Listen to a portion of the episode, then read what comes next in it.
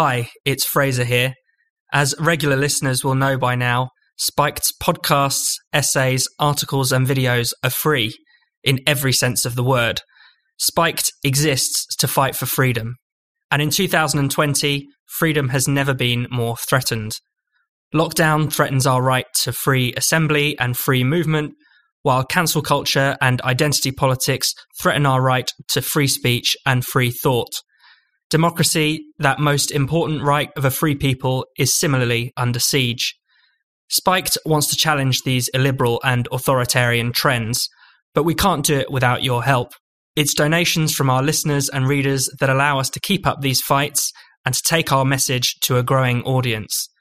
So, if you haven't already, please consider making a donation to Spiked. One off donations are fantastic, but regular donations are even better. Just £5 per month can make an enormous difference to our work. Donating to Spiked is really easy to do. Just go to our website at spiked-online.com and hit the red donate button in the top right corner. That's spiked-online.com and the red donate button in the top right corner. We cannot thank you enough for your support. Now, on with the Spiked podcast. Hello and welcome to the Spiked podcast. I'm Fraser Myers, and with me this week we have Spiked columnist Ella Whelan. Hi. And filling in for Tom Slater this week, we have stand up comedian, satirist, and Spiked columnist Andrew Doyle. Hello. Andrew is also host of the podcast Culture Wars with Andrew Doyle. The next episode will be out next week. Andrew, could you tell us a bit about the show? It's still relatively early days. We've had some really good guests, and what, what we tend to do is talk about all the things that are going on in the world from that more culture wars angle, but not just the culture wars, but culture more generally. And we try and basically navigate our way through what the hell is going on, given that this is the year where everything has sort of exploded and gone a bit mad. And I think it's much needed. Brilliant. Thanks, Andrew.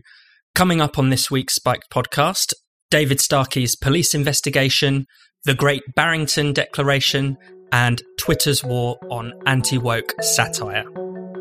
The police are getting involved in a conversation between a Brexit blogger, Darren Grimes, on suspicion of stirring up racial hatred over comments made by historian David Starkey in a controversial interview. I was contacted by the Metropolitan Police and told that if I didn't attend a voluntary interview with them, I'd be arrested. I think it does sometimes have to involve the police, in some cases, prosecutions.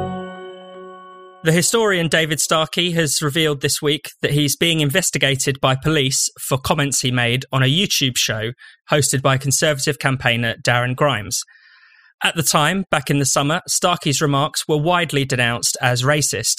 He himself acknowledged that they were deplorably inflammatory. He was dropped by a number of academic institutions and his publisher, and most thought that that would be the end of the matter. But last week, Darren Grimes was told he was under investigation for inciting racial hatred under the Public Order Act, a crime which can lead to a sentence of seven years in prison. Starkey revealed that he was also facing investigation this week. A senior police officer is currently conducting a review into the investigation, but it hasn't yet been officially dropped. Andrew, what are your thoughts on this case? I think it's fairly astonishing. And what I'm particularly troubled about is that whenever we have one of these sort of free speech issues that happens, and then we say where this can lead, we point out that this is a kind of slippery slope. Well, then we're accused of of indulging in that slippery slope fallacy. You know, one thing doesn't necessarily lead to the other. However, every time one of these things happen, it's evidence that in fact this is the case. You know, back when we had the infamous Nazi pug case with uh, Marcus Meechan, who was uh, prosecuted for teaching his girlfriend's pug dog to do a Nazi salute as a joke and was ultimately convicted in a court of law of inciting hate everyone said, well, yes, but he's just someone on YouTube. That's not going to affect real, no real comedian's going to be, no professional comedian's going to be investigated for hate speech. Mm. And then Jo Brand was in fact investigated by the police for a joke. And then they said, oh yeah, but you know, this, this is just a one off. It's not going to affect journalists or anything. And now you have a journalist being investigated by the police for interviewing someone and for that person saying something inflammatory. So what we are seeing is in fact evidence as we go along that this, these things do escalate. And actually, when it comes to free speech, you do have to be extremely vigilant. It isn't something that you can just let go and, and think, well, we've won that and that's going to be safe forevermore. But it's actually something you have to fight for in every successive generation. And I think this sort of shows that. And in terms of uh, uh, Darren Grimes, I mean, the whole uh, investigation has been a, a complete mess anyway, because when it was announced that Darren Grimes was being investigated, I did think, well, hold on a minute why have they skipped out Starkey in that case? Well, it turns out they did email Starkey's think tank, but the think tank just assumed it was a practical joke and ignored it. I mean, the whole thing has been so botched anyway. But there's two issues here. I mean, firstly, Starkey shouldn't be investigated either. He's he's allowed to say whatever he likes in a free country, and we may not like what he's got to say, but that is the price you pay for freedom. And certainly, Darren Grimes shouldn't be investigated for simply interviewing. It sets an incredibly dangerous precedent for anyone who wants to work in journalism and perhaps wants to explore contentious issues or talk to controversial people. What's been interesting is that across the board, everyone has kind of recognized that this is a problem. You know, even people like Ash Sarkar have said, you know, this this isn't good. So I I think there's a kind of consensus on that, which is which is a good thing. But I do think we are at risk of being complacent. The reason why these things keep getting worse and worse is that we are complacent about it and just assume they're one offs and just mm. assume that they're not going to get any worse. And yet every single time they do. Ella. I agree with that. I mean, when it comes to your a kind of assessment of what actually was said in the podcast, there's two ways of looking at it. Either Darren Grimes, who's a you know young in the game, was naive, didn't do his research, and was, as he has described it, ill prepared for the kind of crap that Starkey came out with, quite frankly, when he was talking about the damn blacks. Or he knew that David Starkey was someone controversial who rubs people up the wrong way, putting it lightly, um, and wanted to include that phrase and that little snippet in order to get clicks. But whichever way you look at it and whichever version you believe, it's absolutely no business of the police. That's the bottom line. It doesn't matter that whether you think Starkey was racist, whether you think he has a point, none of the content of the actual interview is important when it comes to assessing the role of the police in this. And, you know, as a journalist, it sends shivers up your spine because I can think of numerous interviews I've done where people have said stuff that I find appalling, where for the tactics of an interview, you might let them run on with their rubbish, either mm. to get them to hang themselves with their own rope or to reveal something different. And if you don't have the ability to do that, it seriously hampers the toolkit you have as a journalist. It's a quite frankly just a freedom of the press issue, straightforwardly. It also brings up the question of what role we think journalism plays as a sort of more broader point there's a kind of worrying trend now to see journalism as a kind of activism. You know, it has to be moral. It has to have a political message. It has to have the right political message. It has to chime in with what's deemed to be the acceptable political view of the time. It's no longer about getting to the truth of the matter or about put, even putting forward a polemic, looking deeper at issues, all these things that you might get taught at journalism school or once upon a time got taught journalism school doesn't seem to matter anymore. And the problem with that is you end up having a press which is informally or formally, if the police get involved, regulated by a small section of political activists. It's there's no scope for maneuver. There's no scope for even things like exposés. The ramifications of this move by the police are really quite serious. And it's you have to remind people who get upset by characters like Darren Grimes, characters like David Starkey, people who you might disagree with politically, is that it's never the kind of mild mannered interviews that get this kind of stick. It's never the kind of beige issues that test the limits of people's dedication to freedom of press. It's always the outliers. And so it might feel like you're constantly having to defend people who might turn your stomach, but that's the task at hand when it comes to arguing for a free press. That's right. And I think that, you know, there really has to be some resistance to the idea that there can be some limit on the kind of people that journalists should speak to or journalists should give a platform to. You know, often, that phrase is used when people object to someone being interviewed. I mean, you know, in the past couple of years, we've seen various news channels interview ex members of ISIS. The ISIS Beatles have done the interview rounds. Shamima Begum has done the interview rounds. I think that's part and parcel of a of actually quite a healthy and inquisitive media culture that even, you know, the literally the worst of the worst people we are able to kind of interrogate their words and we are able to find out how do they you know account for themselves and their and their actions i think that's incredibly incredibly important and you know we would be in danger of losing that if the kind of offhand very nasty comments of a historian, of actually quite a mainstream historian, you know, mainstream television figure, were suddenly seen as so beyond the pale that they have to be criminalized. Mick Hume makes this point in Spike this week that what we're seeing is a widening of the definition of incitement, particularly incitement to hatred or incitement to violence, where, you know, people will often say, oh, you know, even if people agree that you have a right to offend as part of your right to free speech, people will say, well, you know, what about incitement? You know, you don't have a right to incite violence. But in a case like this, where incitement basically just means inflammatory or insulting or, or rude, then the bounds of what is acceptable to say are kind of just shrinking ever further. So we should look, as as Mick suggests, to the to the U.S. First Amendment. Obviously, we don't have this in Britain. We free speech is not protected, unfortunately. We should stick to their definition of incitement, which means likely to produce imminent lawless action, and you know anything beyond that is censorship. Grimes is being investigated under the Public Order Act 1986, and the specific charge is that he allowed David St- oh, broadcast David Starkey, which was amounting to stirring up racial hatred. And as you say, the fact that we live in a country where if someone says something of the kind that Starkey said, there is an outcry. No one accepts it. You know, I mean, I'm actually struggling with how you could stir up racial hatred by something you say in this country. You know, I think you need very specific circumstances. You need to be somewhere like Weimar Germany or Rwanda where there, where there's a, an existing tension, there's existing mass prejudice.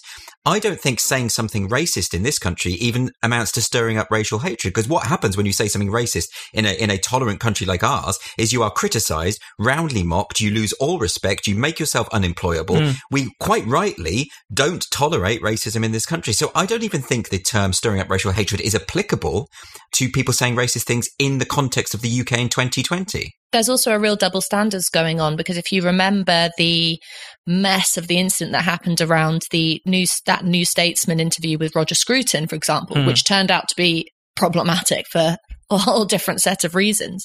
But the, the, sort of desire by that journalist was to pin Roger Scruton as someone who had said appalling and racist things.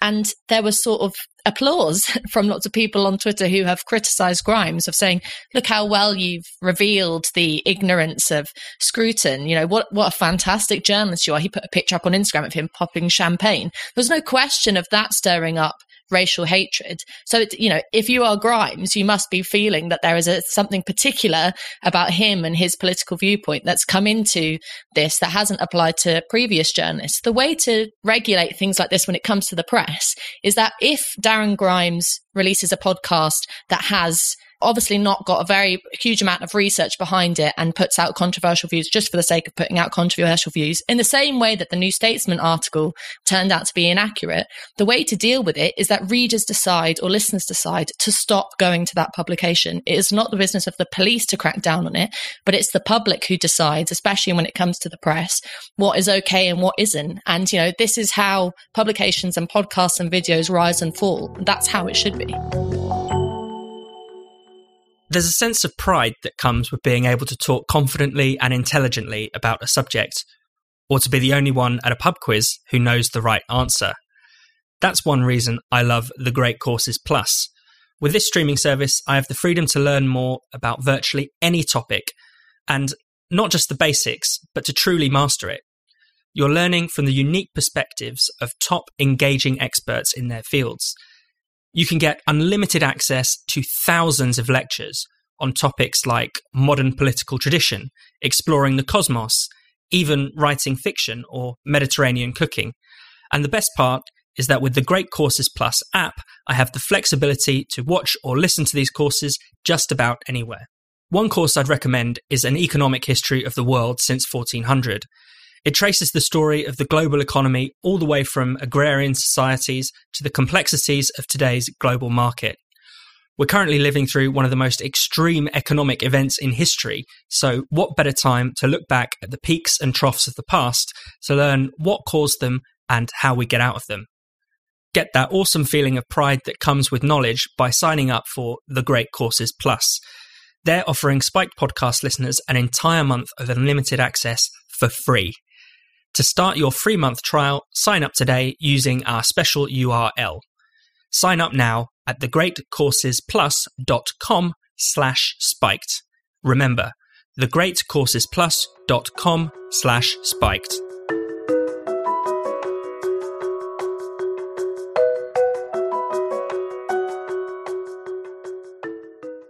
Lockdowns around the world have been justified on the basis of the science.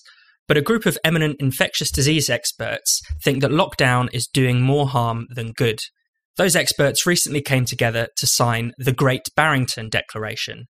It calls for an end to lockdown and for what they call focused protection, devoting more resources to protecting the vulnerable.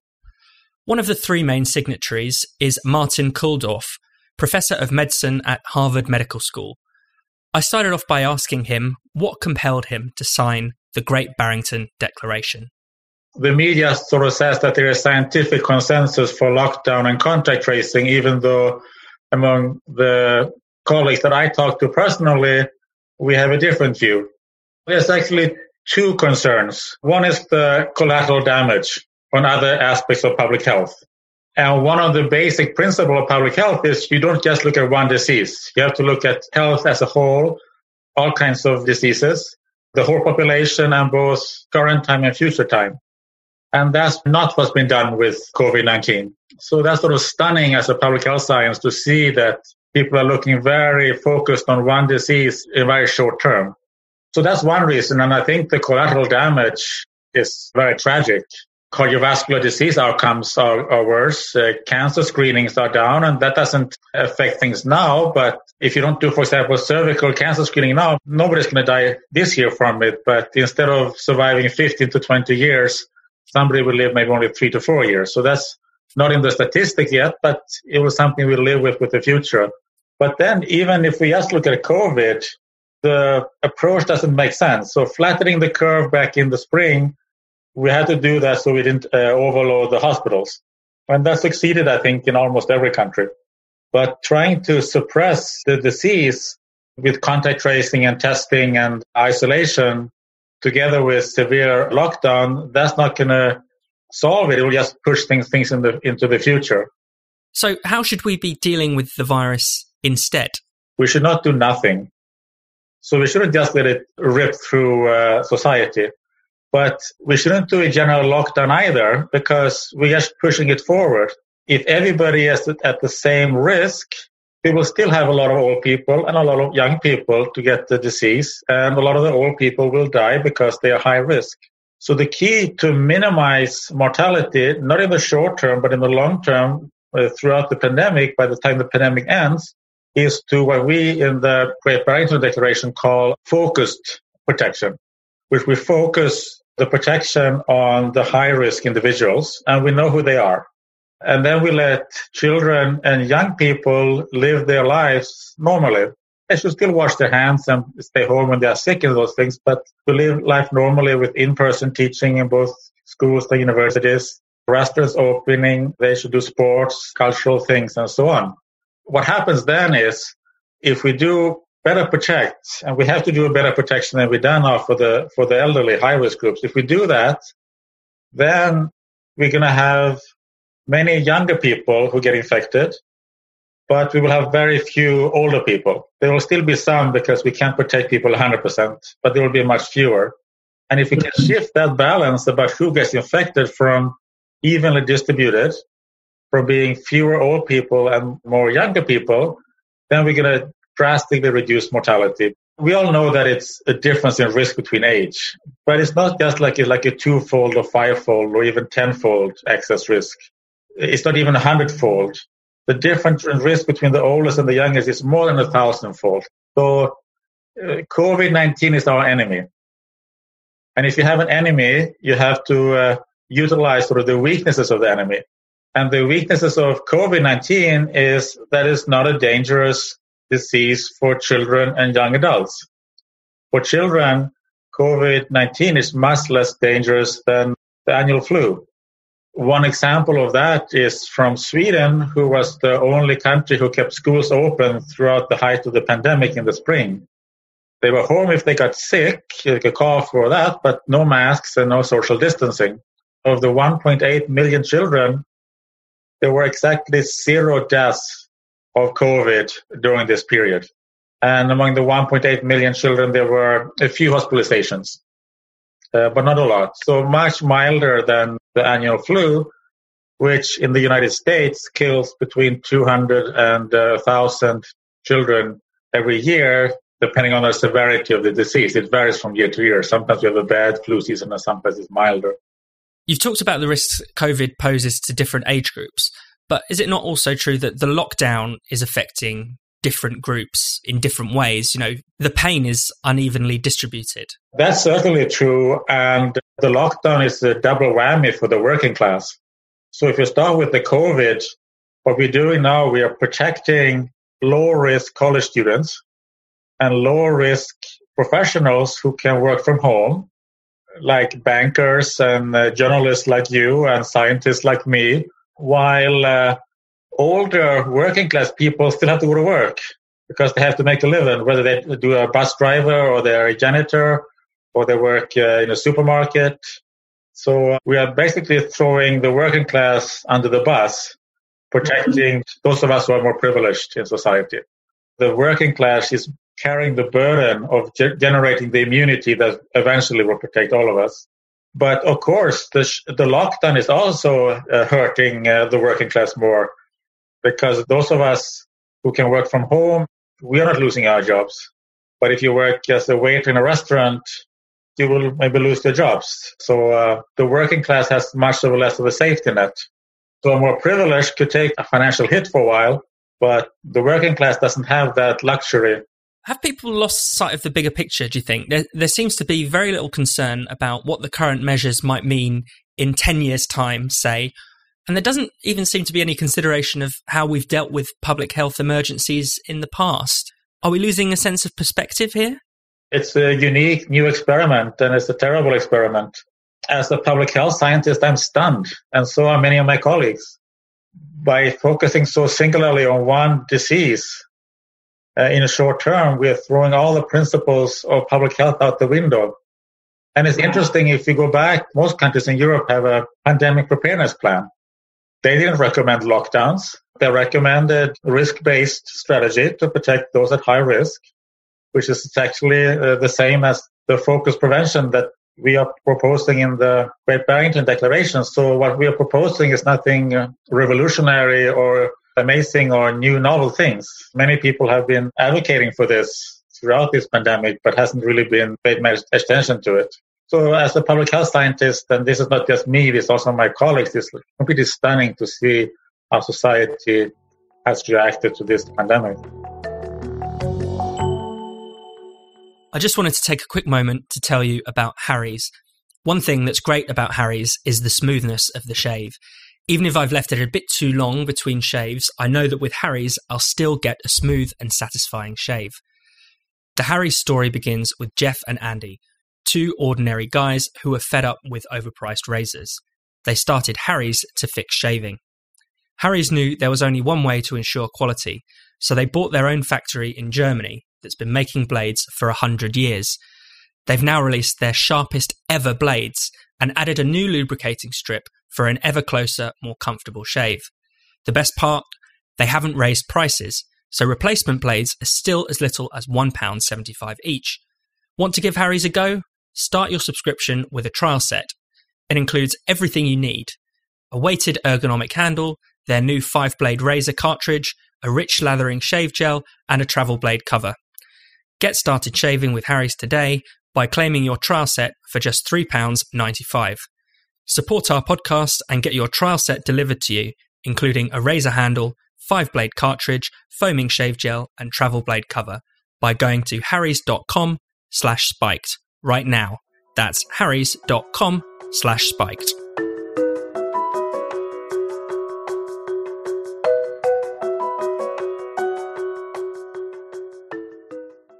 Twitter does not like it when users satirize woke politics. The latest account to be purged from Twitter was Jarvis DuPont, an upper class hipster university student riddled with white guilt, who recently transitioned.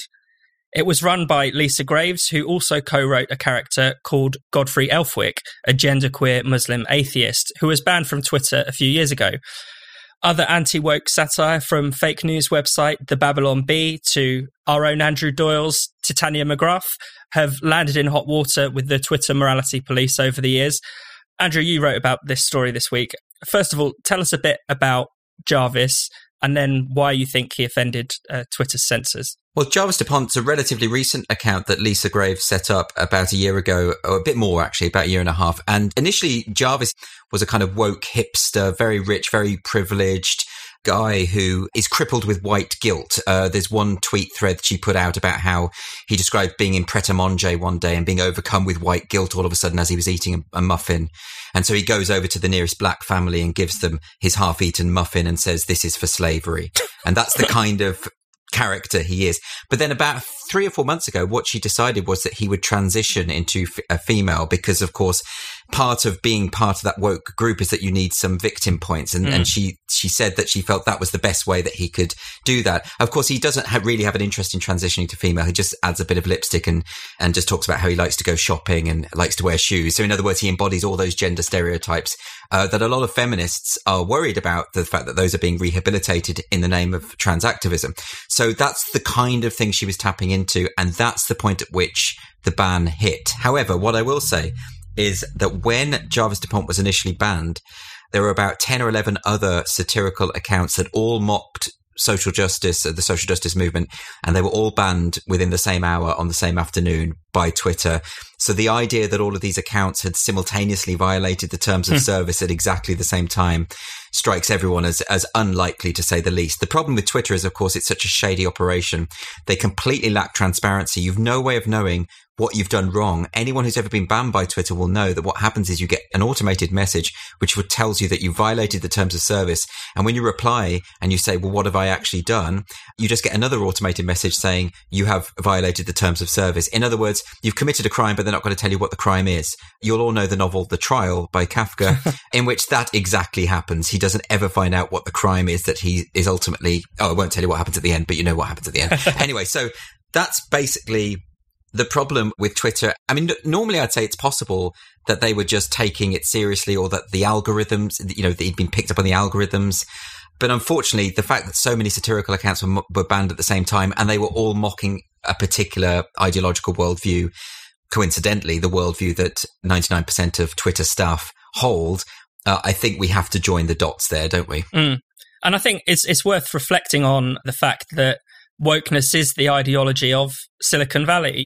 That's what I often find so perplexing because we often talk about this kind of social justice movement and everyone says it's a, a movement of the left or even a movement of the oppressed or, and things like that. But this is the belief system of, of the new elites, the people who hold sway over the kind of information we're allowed to consume and things like that. It's the movement of the powerful. You know, it, it's hilarious to me. One of the reasons why the social justice movement is so funny is that they're talking about being the rebels and the resistance and the, and the minority and the underdogs, but they are supported by all major corporations, all of Silicon Valley, most of the media, absolutely all the hefty people with cultural clout are behind them.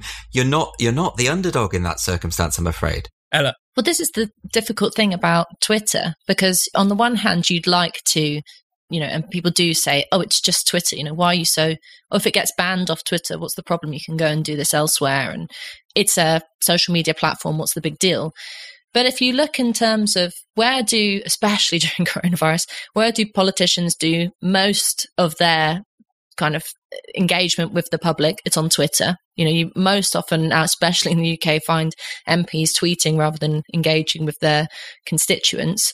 A huge amount, if not all, of political campaigning now happens on Twitter rather than there's sort of again, especially under coronavirus, there's no leafleting on the local street. It's all online. And so it's quite clear that Twitter has become this relatively important part of people's lives, especially if you are involved in politics. It's where it all happens. And so any kind of censorship, especially for political reasons, whether it's Jarvis or whoever else sort of sinning against the what's politically correct at the time is a big problem because it means this isn't a free public space and it impinges on people's ability to engage in public life in a way that isn't constrained. I mean, the other thing that I'm really worried about is this kind of celebration of being literal. I mean, Andrew, you'll know more about this in terms of what it does for satire, killing off satire and the ability to be satirical completely. But a pedant, someone who's literal all the time, who takes things literally, is possibly one of the worst personality traits. It is a, it is so awful and boring and annoying, and this is now being celebrated as, you know, the only means through which you can engage in people. I mean, it really takes an idiot to look at an account like Jarvis Dupont and not even something in the back of their head say, there's something going on here. Is this really real? I mean, not least because the picture was like, you know, it's like a made up, pix- obviously pixelated, not a real person. But then the more serious element of that is it's not that people don't believe that this is real. I mean, Andrew, actually, you mentioned in your piece on Spiked that the Pink News picked up this spat between Laurence Fox and Jarvis Dupont and treated, even though they knew that Jarvis Dupont was fictional, treated the situation as if he was real it's not about people not believing it. It's about this idea that even when someone is taking the piss online, that can be construed as harmful enough to be removed. Even joking online, even, you know, when everyone is in on the joke, it's still not allowed. And that's an indictment on the audience on Twitter and the public for being able to engage in these kinds of things and make up their own minds. So this is always, as you've pointed out many times, less to do with the actual offending Twitter themselves and more to do with the rest of us and what we'll do and what effect it will have on us looking at it. So if Jarvis DuPont says something appalling, we're all going to go out and be appalling on the street ourselves, which is the kind of elitism that doesn't get called out enough in these discussions. That's why the Pink News actually, they said that uh, Laurence Fox had misgendered a fictional trans woman. so that's what they were outraged about. And th- because they believe that even to do that in a fictional context is to spread harm and spread hate. And as you say, Ella, the populace are just this sort of malleable group of drones who are waiting for these dog whistles and these signals to just react like robots. It's absolute in, insanity. And what you say is absolutely right about this literal mindedness that is so embedded in the woke movement, in the social justice movement. It, it means that you don't understand the arts. It means you can't interpret a film or a book. That's why they're constantly going after comedy shows on Netflix, for instance, you know, or movies that they think transgress certain boundaries or represent people in quote unquote the wrong way. It's because they are simply ill equipped to understand art and how to interpret art. So all of that's really, really makes me nervous. But the other thing is, it's not just about satirical accounts. I mean, you know, my satirical account could get nuked tomorrow and it's not the end of the world in the grand scheme of things. It's part of a broader pattern on Twitter. I mean, it, just today we've had the news that the New York Post, uh, anyone mm. who was sharing the story about Hunter Biden, that Twitter was just preventing you from sharing that, that link. Even the New York Post itself couldn't publish their own article on Twitter because it was prevented by Twitter themselves. Donald Trump's press secretary was locked out of her account just for sharing the story. Now, whatever you think about the story, that's an incredible encroachment on press freedom. But not only that, that is Twitter taking a specifically partisan political line in the run up to the election. So this stuff really does matter.